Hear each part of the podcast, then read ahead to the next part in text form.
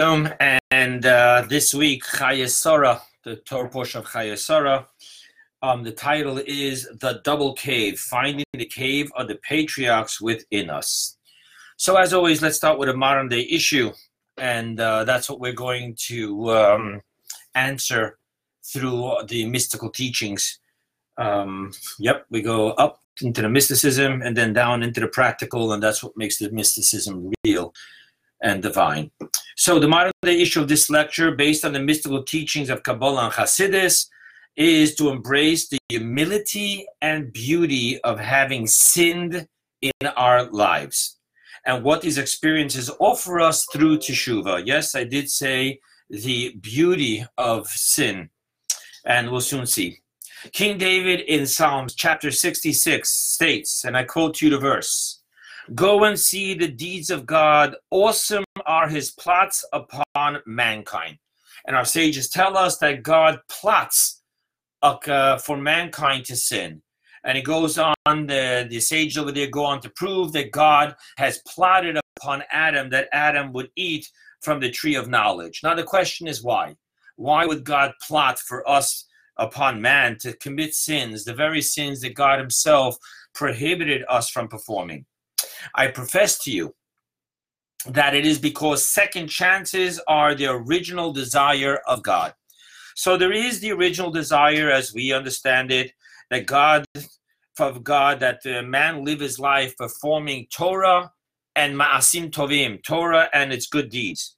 However, what takes Torah and good deeds to their true power is when they are imbued and driven by the power of teshuvah. Teshuvah literally means return and repentance. The truest reason for the soul's descent from its place in its utopian heaven, listen to this the truest reason why the soul descends into this imperfect world of darkness and evil is only because in a utopian environment, as in heaven before it descended, there can be no teshuva. It is only in a life of mistakes and sins that a soul can experience the omnipotence of teshuva and the oneness with God, which comes specifically through doing teshuva.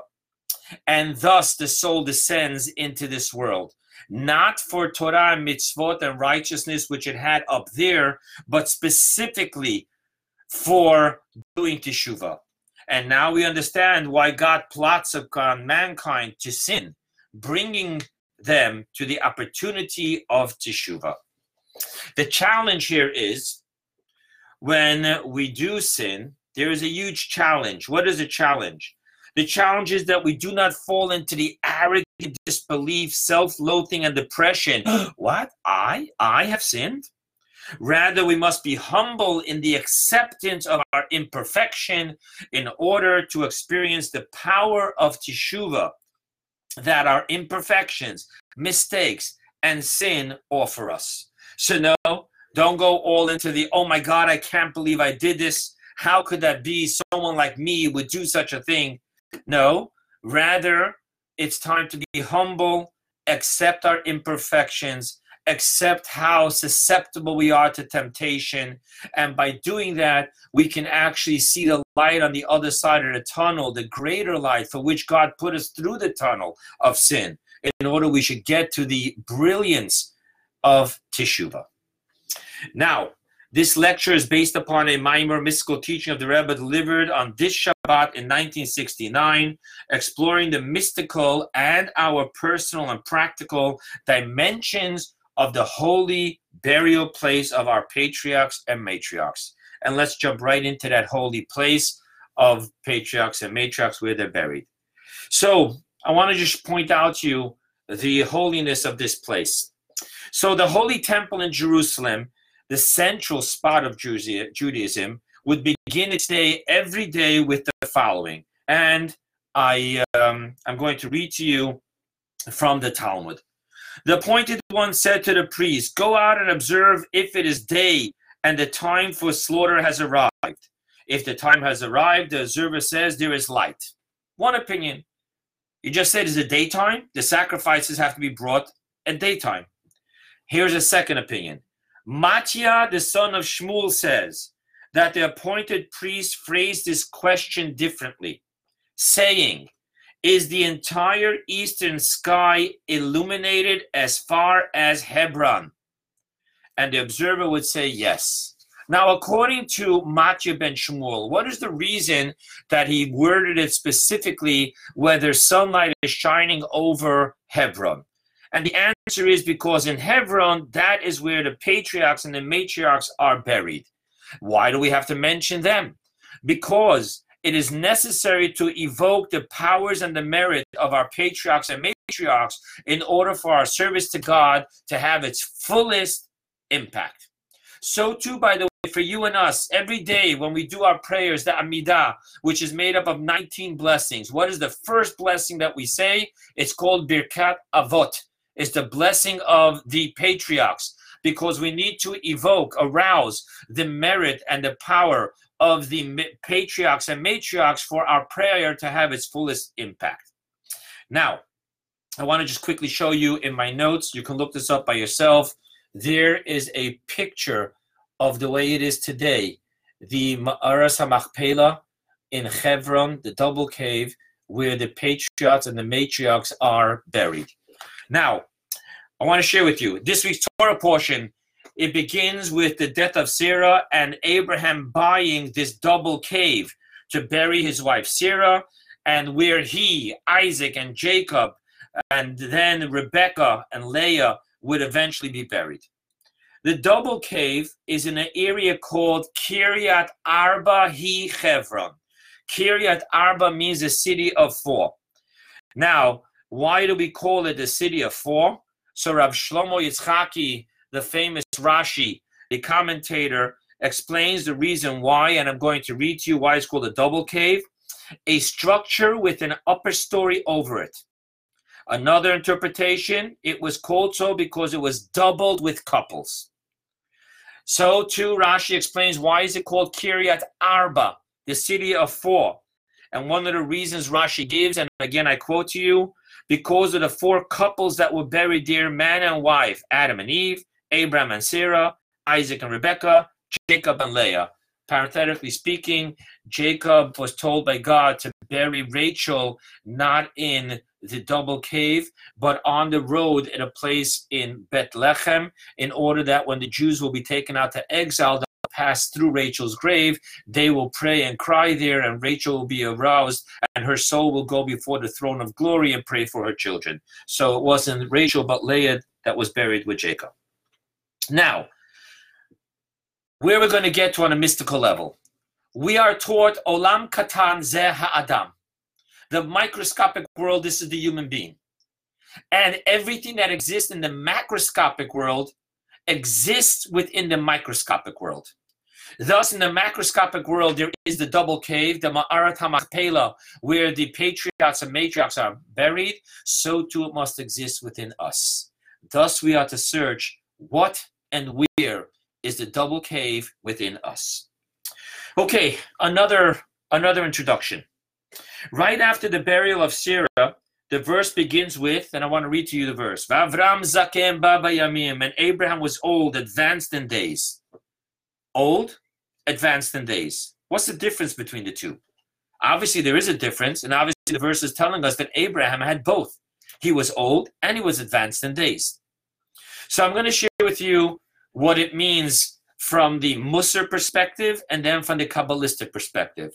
From the Musar perspective, when you say Avram was old, it means that he accomplished his general life mission.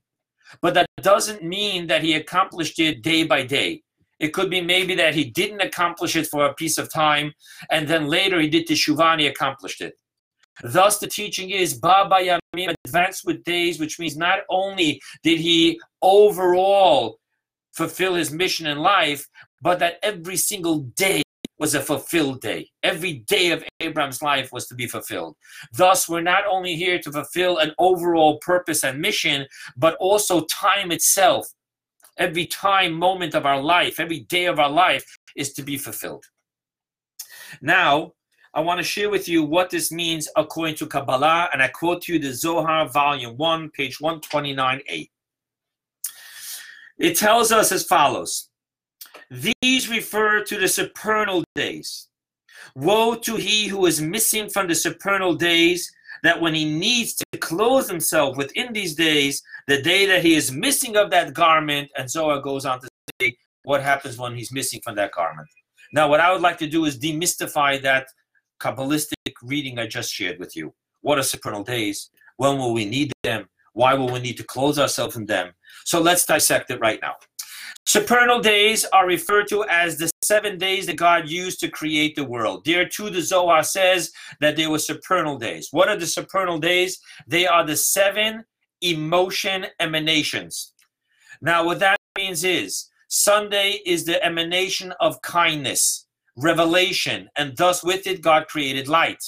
Monday is the emanation of strength, and thus with it, strength also means strictness and boundaries. And thus, with it, God created the boundaries to the water.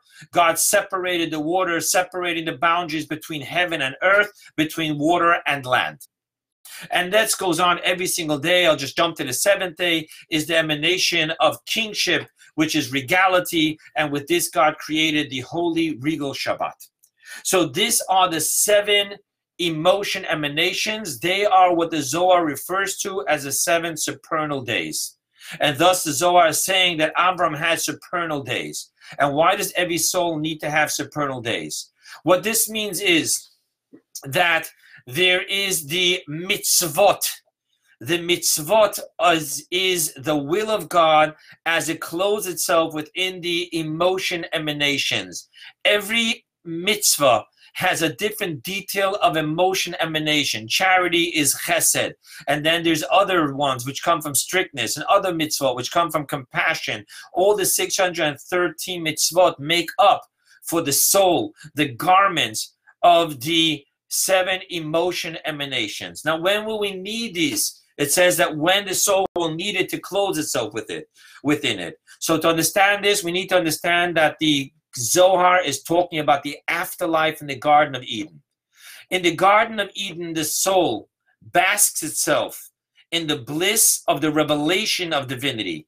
There is a divine ray of light which the soul perceives, understands, absorbs, and that's where it gets its bliss and pleasure of the Garden of Eden. And because that divine ray of light is too powerful for the sun to absorb directly, that would be like looking with our human naked eye directly into the sun. Therefore, it needs to have protective garments. What are the protective garments? This is the garments of the mitzvot, the will of God, which clothes itself within the supernal days, the seven emotion emanations. This is what protects the soul so that it can safely absorb the perception understanding of the divinity of the of life of the emanation of understanding which is what exists in the garden of eden. Now little kabbalistic but i want to get to what we need to get to here. From what i just shared with you it seems to be that the garden of eden is far greater than the performance of mitzvahs on this world. Because mitzvah observance in this world is only to serve as a garment, a protective garment for the soul to be able to absorb the divine ray of light in the Garden of Eden. However, I want to quote you a teachings of ethics of our fathers, which says the exact opposite in chapter 4, Mishnah 17, and I read to you. It says over there, a single moment of repentance and good deeds in this world is greater than all of the world to come. Whoa, so which is greater? Is the good deeds in this world serves only as a protective garment so that we can absorb in the afterlife in the Garden of Eden divinity? Or is it that a moment in this world doing teshuvah uma'asim tovim, repentance and good deeds outweighs all the bliss of the divinity perception and understanding that the soul has in the Garden of Eden. Which is it? And the answer is that the the divine ray of light, the understanding, the emanation of understanding is a finite linear light. Mitzvot is the will of God. The will of God comes from the circular, infinite, encompassing supernal crown. Now I want you to see the pro and con of each. On the one hand, the infinite circular light of the supernal crown is far greater than the infinite than, than the finite linear light of the Garden of Eden. Thus, observing mitzvot, which connects us to the infinite circular will of God, is far greater than all of the pleasure of the finite ray of light of God in the Garden of Eden. However, the flip side of that is that the encompassing will of God through which we connect to through doing mitzvot, we cannot digest. It's circular, infinite, encompassing. And that serves as a protective garment for the finite, the, the, the, the finite divine ray of light in the Garden of Eden, which not only encompasses us, but we actually digest it. Thus, from the perspective of our relationship, the Garden of Eden is greater. We digest, perceive, internalize.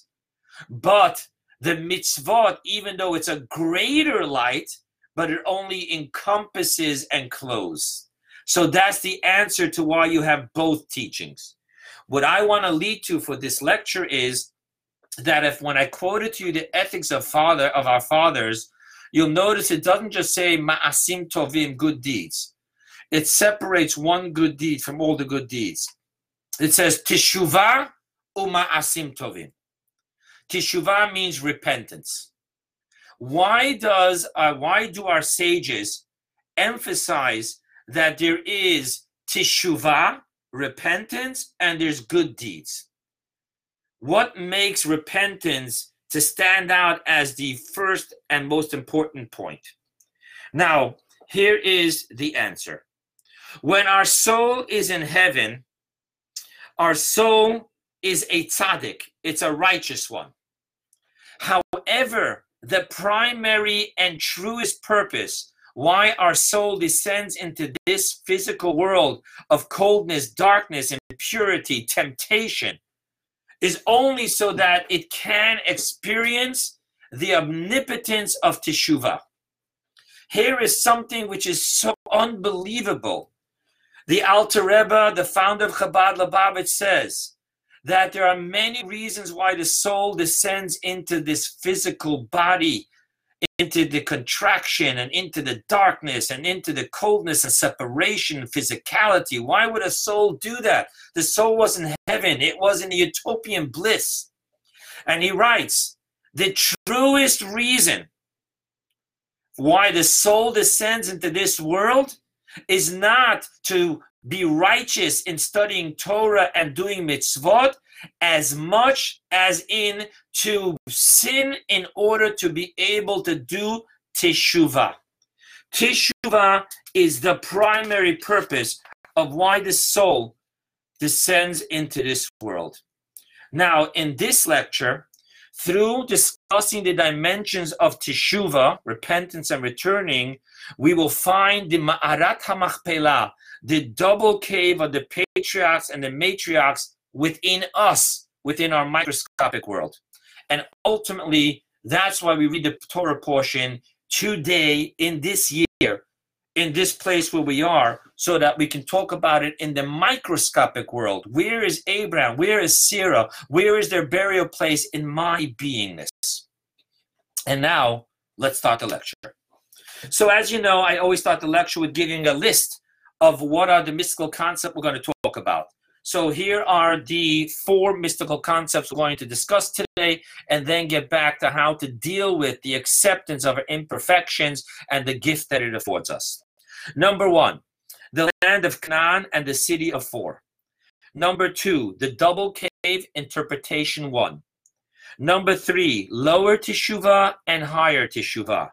And then finally, number four, the double cave interpretation number two. Okay, let's jump right into it. Let the amazement of Hasidus begin. And I truly mean that when I say amazement. You know, there are people that, that teach Kabbalah as an abstract hocus pocus. The amazement of Hasidus is it takes the highest of the highest and brings it to the depths of the depths of our being in teaching me how to be a better person, how to do business like a fine person, how to be a divine person when I eat, when I sleep, when I dress, when I have relationships with other human beings. That's the amazement of Hasidus. So let's talk about this. The story of Sarah's burial in the double cave begins with the verse first telling us that Sarah lived for 127 years. And right after that first verse, I want to read what the second verse is. And Sarah died in Kiryat Arba. Kiryat Arba means city of four, which is Hebron in the land of Canaan. Now, what this mystically means is that Sarah lived her life of the land of Canaan before she experienced returning the city of four. I want to quote to you from a very interesting book, which is called Medrash Hanelam. Medrash Hanelam literally means the hidden Medrash, homiletic teachings. And it says like this The city of four refers to the body because the body is composed of the four elements. So, thus, verse is saying that Sarah died in Kiryat Arba. She returned her her her body into the earth, and then it goes on to say in the land of Canaan, meaning that she lived her life in the land of Canaan and then she reached to Kiryat Arba. Now, what does that mean on a mystical level? What it means is that one must live their entire life in the land of Canaan before they can experience the goal in life, which we said before, that the truest reason why we are physically alive is in order to do teshuvah. And thus we are taught by our sages that even Moses, did not experience teshuvah until his day of passing, the last day of his life. Now, what does it mean to live your life in the land of Canaan? So, if we look into our sages, they tell us that the word Canaan literally translates as mischar, doing business. This physical world is the land of spiritual opportunity and business. We can only do business negotiations, spiritual business negotiations of Torah study and mitzvah observance only while we are here down in this world. In heaven, the soul does not have a freedom of choice because it only has one choice. It only wants to be holy. Freedom of choice means I have two choices I can freely choose. The soul doesn't ever see any other choice but to be divine and selfless and theocentric. However, when it comes down into this world, it has freedom of choice because all of a sudden the human being is made up of two sides. There's the animalistic soul and the godly soul. One says egocentric, self centered, one says theocentric, selfless. And thus, in heaven, the soul does not have freedom of choice, only down here. So, too, in heaven, the soul does not have the opportunity of the ultimate experience of Torah study and of mitzvah observance. Now, to be clear, there is the spiritual dimension of prayer, Torah study, and mitzvah observance. However, when it came time for God to give the universe the Torah, he came down to the physical Mount Sinai and gave it specifically to souls that were closed within bodies. The purpose of the truest mitzvah and Torah is only where there exists the freedom of choice between good and evil. And thus, in heaven, we're taught that we only get, our soul only gets to study the divine bliss of the Torah that we studied while we were down here. Someone that ignored a certain part and teachings of Torah down here will not get to learn it up there. Because here is the true place of Canaan. Here is the true place of acquiring the Torah and the mitzvot.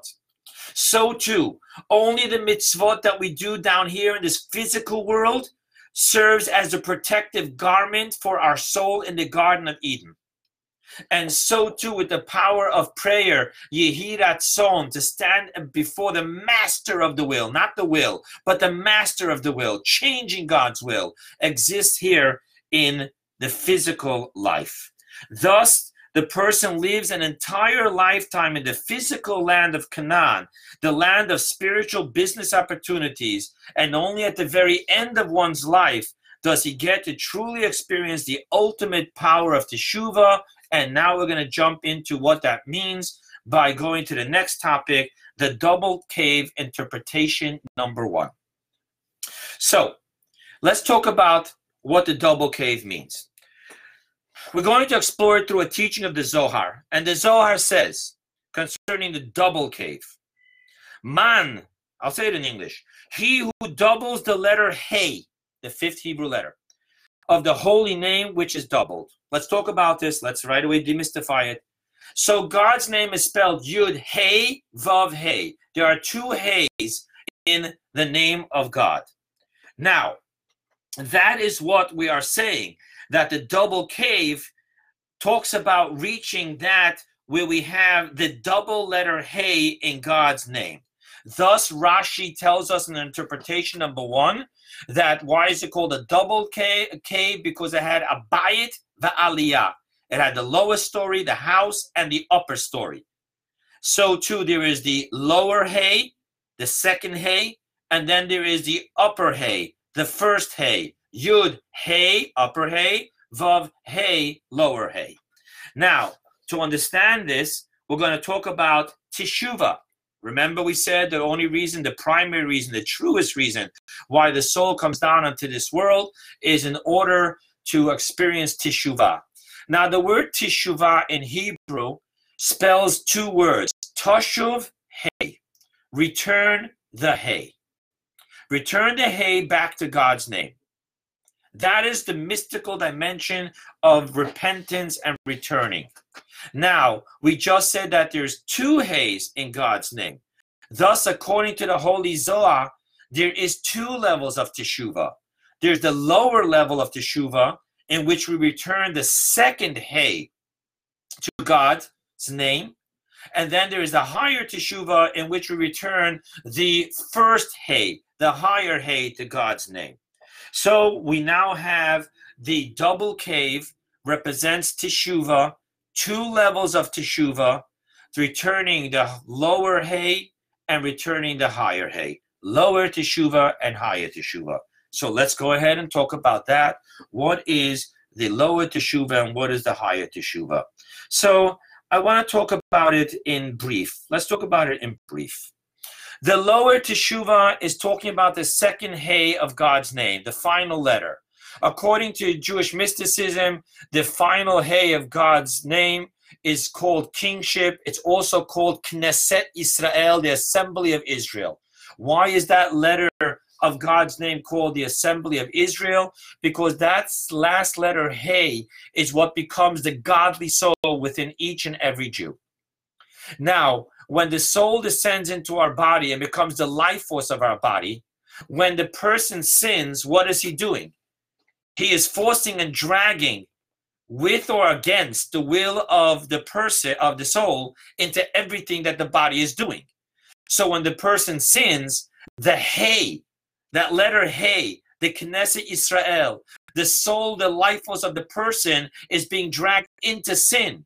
Thus, the Zohar gives the metaphor that when a person sins, he is holding on to God's head, the hay, the soul, and he's pulling it into the place of garbage, impurity, sin. Thus, teshuva means but the person will now bring back that soul within him, take it out of the impurity of sin, and return it to the purity and holiness of God's name. This is what lower teshuva is. Now, this teshuva is done through bitterness and remorse and prayer. It is done by a concentration, realization, meditation upon the darkness, the coldness, and the distance of God we have when we disconnect from God's holy Torah and we do sins. And thus, this, this level of teshuva is all about reaching a bitterness and a remorse that is so deep that it removes any residue of pleasure that we had during doing the sin. And thus, by cleaning the soul from that impurity of pleasure of the sin, we are returning that hay back to the name of God. This is the lower teshuva done through deep remorse and bitter tears. Now let's talk about what the higher teshuva is. The higher teshuva is returning the first letter hey.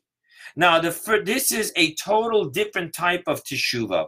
What that means is the letter hey here represents the emanation of understanding. Yud, hey, vav, hey. Yud is wisdom, hey is understanding. What does it mean to us? What it means to us is the study and understanding and diligence of learning the Holy Torah.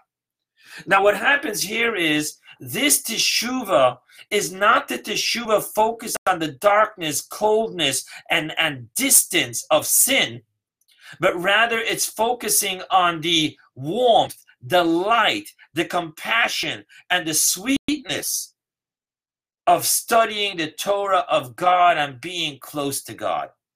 Thus, the lower teshuva is more about backing out of hell, while the higher teshuva is yearning and running towards heaven.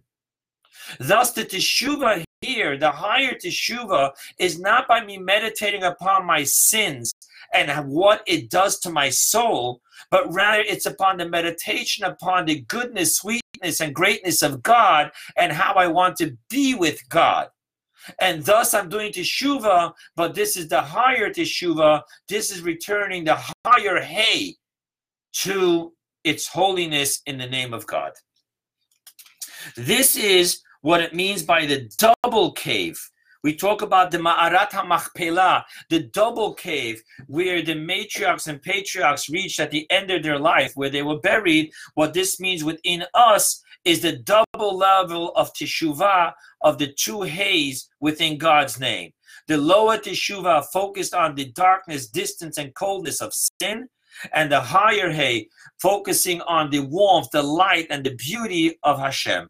Each one has us leave the impurity and go to the purity. Teshuvah, tashuv hay, return the hay back to God's name. Now, let's talk about the double cave interpretation number two of Rashi. Now, there's a deeper interpretation of what the double cave of Teshuvah is, but for that, let us see what Rashi's second interpretation of why it's called the double cave. And I read to you. Another interpretation it was called so because it was doubled with couples. What does it mean doubled with couples? Means that it wasn't only the patriarchs, it was also the matriarchs. It wasn't only Adam, it was also Eve.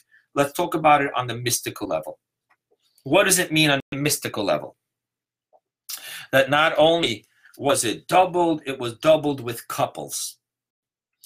What that means is that the higher teshuvah and the lower teshuvah are each made up of a couple each one divides into two. And what that means is that there is in every service of God, both in the lower teshuvah and the higher teshuvah, there's always two directions. One is from above to below, and one is from below to above. Now, I want to attempt, even though the Rebbe, blessed memory, doesn't do this in this mimer, I'd like to attempt to explain what that means on a practical level so that you and I can connect with this. So, first, let's talk about the mystical teaching. The mystical teaching, which is found in the mimer, says as follows that there is the two dimensions of the higher teshuva, and there's the two dimensions of the lower teshuva. In the lower teshuva, I can bring the vav to the hay, or I can bring the hay up to the vav, from above to below, or from below to above. In the higher dimension of teshuva, I can bring the yud down to the hay, or I can bring the hay up to the yud. Once again, from above to below, or from below to above. Now let's talk about this to the best of my capacity let me share with you what this means in brief on a practical level. The letter Vav, let's demystify this. The letter Vav in God's name represents emotions, while the second Hey in God's name represents the garments, that's what it's called in Kabbalah, garments, what it means is the thought, speech, and action. Now, sometimes teshuva works from above to below. What that means is that I work on my emotions, to sensitize my emotions, to pull it out of this self self centered paradigm of me, me, me, me, me, me, me. I am the center of the universe and everything exists for my pleasure to go ahead and to sensitize my emotions, to start thinking about the truer greatness and sweetness of beingness is not the momentary, the momentary physical pleasure, but the eternal spiritual pleasure of being one with God. And once I sensitize my emotions from egocentric to theocentric, then from above to below, those emotions now drive my thought, speech, and action to be proper. So that would be in the lower teshuva from above to below. I work with the above of the lower teshuva, which is my emotions, try to crack that shell of self centered, egocentric narcissism, and then to go ahead and to have it be imbued with the selfless, theocentric, feelings of emotions, caring about others, not just about self. And that I draw down from above to below into my thought, speech, and action. The other way is from below to above. We're talking about where I have so become so submerged into selfishness and self centeredness and narcissism and egocentric that I am incapable of the sensitivity of caring about another to break out of the meanness. Me, me, me. Thus, what can I do when I'm so submerged that I don't even have the control to break out of my self centeredness?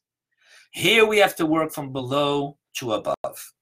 Here I need to just obediently emphasize the word obediently act against my emotional drive and do thoughts, speech, and action of selflessness. To do a random deed of kindness for others even when I don't feel like it. To stop thinking only about myself even when I feel driven to think only about me and my suffering and my pain and what I need in life. And by obediently forcing myself to control my thought, speech, and action. They should not be 24 7 about the me, me, me, me, me, me, me syndrome. Eventually, I bring the hey, my thought, speech, and actions up to an emotions that has sensitivity for others. So in the lower teshuva, the above to below, work with the emotions, which will then draw the thought, speech, and action. Or if we're not capable of that, then from below to above, obediently do the right thing until you feel the right thing. Let's now go to the two levels in the higher teshuva. What does it mean in the higher teshuva from the above to below and below to above? What this means is we said to bring the yud down to the hay or the hay up to the yud. Now, Yud represents wisdom. Hey, the first Hey of God's name, represents understanding. What is the difference between the dot of the Yud and the three lined Hey? The dot of the Yud, wisdom, represents the core essence point of the entire intelligence teaching here. Whatever we're talking about, we're talking about Torah. In Torah, what that means is the wisdom of the Torah is the divinity of the Torah. The Hey, the understanding, the three dimensional understanding, represents all the details in the width, length, and depth of the concept. Thus, the understanding of Torah is studying the methodology of Torah. The wisdom of Torah is to find God within His Torah understanding that this is a holy study and not just an academic study. To understand that when I digest Torah, I am becoming attached and one with God. So there's the Yud, the divinity of the Torah, the Hey, the details, understanding of all the data of the Torah. Now let's discuss from the above to below and below to above. One way of studying Torah is to focus and meditate on the divinity in the Torah, to understand the oneness of Torah with Hashem, and how when I study Torah, I am opening up my mind to be dominated by God and God's paradigm. It's not about just understanding this detail and coming up with a question and coming up with an answer and putting everything in its proper box. First and foremost, I have a sensitivity to the holy Torah, Torah HaKedosha. And that's why before we study Torah, we make a blessing. A blessing is of holiness. And that's when we start feeling the divinity of the Torah. And thus, I want to study more Torah and more Torah and another detail of Torah and another piece of Torah because the divinity of the Torah bring down into the details of Torah. And thus, I want to stop living my mundane life and become a more Jewish person in the sense of living a Jewish life. On the other hand, that's from the above to below. Connect with the divinity and the kedusha of the Torah and bring it down to the details of the Torah. But sometimes, because of my overindulgence in physical pleasure, I am not sensitive to any divinity in the Torah. I am impressed by the brilliance of the Torah. But can I say that I feel the divinity of the Torah, the kedusha of the Torah? And thus we have to work from below to above. With obedience, we need to study another Mishnah, another Pasuk, another Parasha, another chapter Tanya, another Ma'amar Chasidut. We have to force ourselves to study another piece, another piece, another piece and then, just like with the puzzle, when I don't at first know the inner core message of the puzzle, I'm only fitting in one piece, another piece, another piece, another piece. And by all the pieces, eventually I begin to see the core message of the Torah that it's all about Hashem Elokeinu, Hashem Echad. God is our God, God is one. This is from below to above, from understanding to wisdom, from details to the one inner core message of the Torah. And thus we now have the two interpretations of the double, double cave. Double cave as in higher teshuvah, lower teshuvah, and then doubled with couples that within each teshuvah there's from the above to below and below to above emotions to thought speech actions thought speech actions to emotions, and so too from the divinity of Torah to the details of Torah, or from the details of Torah to the divinity of Torah. This is what the double cave, the Ma'arat HaMachpelah, which is in Kiryat Arba, which is in Hebron, where Adam and Eve, Avram and Sarah, Yitzchak and Rivka, Rachel and Le- uh, I'm sorry, Yaakov and Leah are buried. That's the way it exists within us. It's all about reaching the two hays of God's name and to understand it's all about teshuvah, tashuv hay, bring back the hay. Lower, higher, from above to below and below to above. Now, in closing. In closing, I want to share with you two teachings that the Rebbe makes an emphasis upon in this Ma'amar. I didn't mention them. Two short points. Number one, the Rebbe points out that the double cave is in the city of four. Remember, we said the city of four is when we return our body, which is composed of four elements. What does this mean? The Rebbe tells us what this teaches us is that one can do teshuva even upon his deathbed. All of these great things that we were talking about, the higher teshuva, the lower teshuva, in the lower teshuva, teshuva from below to above or above to below, in the higher teshuva from below to from below to above or above to below. All those great levels, one after another all of them, it's never too late. We always have the opportunity until our dying breath, our last breath, to do teshuvah. It's never too late. How much more so if we still have years to live, but we think, oh my God, I'm already in my 50s. Oh my God, I'm already in my 40s, my 60s. Never too late. It's always available to us until Kiryat Arba, until that moment we return our body to earth. And then the second emphasis that the Rebbe makes is it's called City of Four. All four are connected. The four levels of Teshuvah that we spoke about, the two levels of the higher Teshuvah, the two levels of the lower Teshuvah, all are connected. And therefore, the soul of the lowest level of teshuvah is the highest level of teshuvah.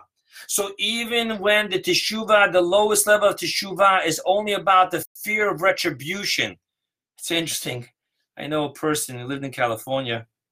He wasn't religious, but he wouldn't eat on Yom Kippur because he's afraid if he ate on Yom Kippur, he would choke on what he ate. Mm, that's called Yom Kippur? Yes, it is. The fear of retribution is a dynamic of teshuva, and once it's in the realm of teshuva, the lowest level and the highest level are connected because the highest level is the soul of the lowest level, even if we don't consciously feel it. All I feel is the fear of retribution, the lowest level, and that's why I'm doing teshuva. But we need to know that in the lowest level, the soul of the lowest level which our subconscious feels is the highest level of teshuva. And the highest level of teshuva comes from a verse in Ecclesiastes, and the spirit returns to God who gave it. That's what it's all about, tashuv returning the highest levels. So therefore, the modern day message is to be humble and accept without resentment, without self-loathing, and without depression towards ourselves that A, Yes, we are imperfect and have sinned. Get over it. We're not so mighty and high. We are imperfect and we sin. B, whenever we do teshuva, regardless of how late in the game it may be, it is the precise God time for us to do this teshuva. So if we wake up in the 50s, uh, fifth decade of our life, and we say, oh my God, it's time to become a mensch, that's the time. And then C, that even if we are incapable in the moment to do any altruistic level of teshuva, and all that we presently feel is the teshuva driven by a fear of retribution. I'm afraid to eat on Yom Kippur because I might choke. choke. This is enough. And within this lies the highest levels of teshuva. Thank you, my friends.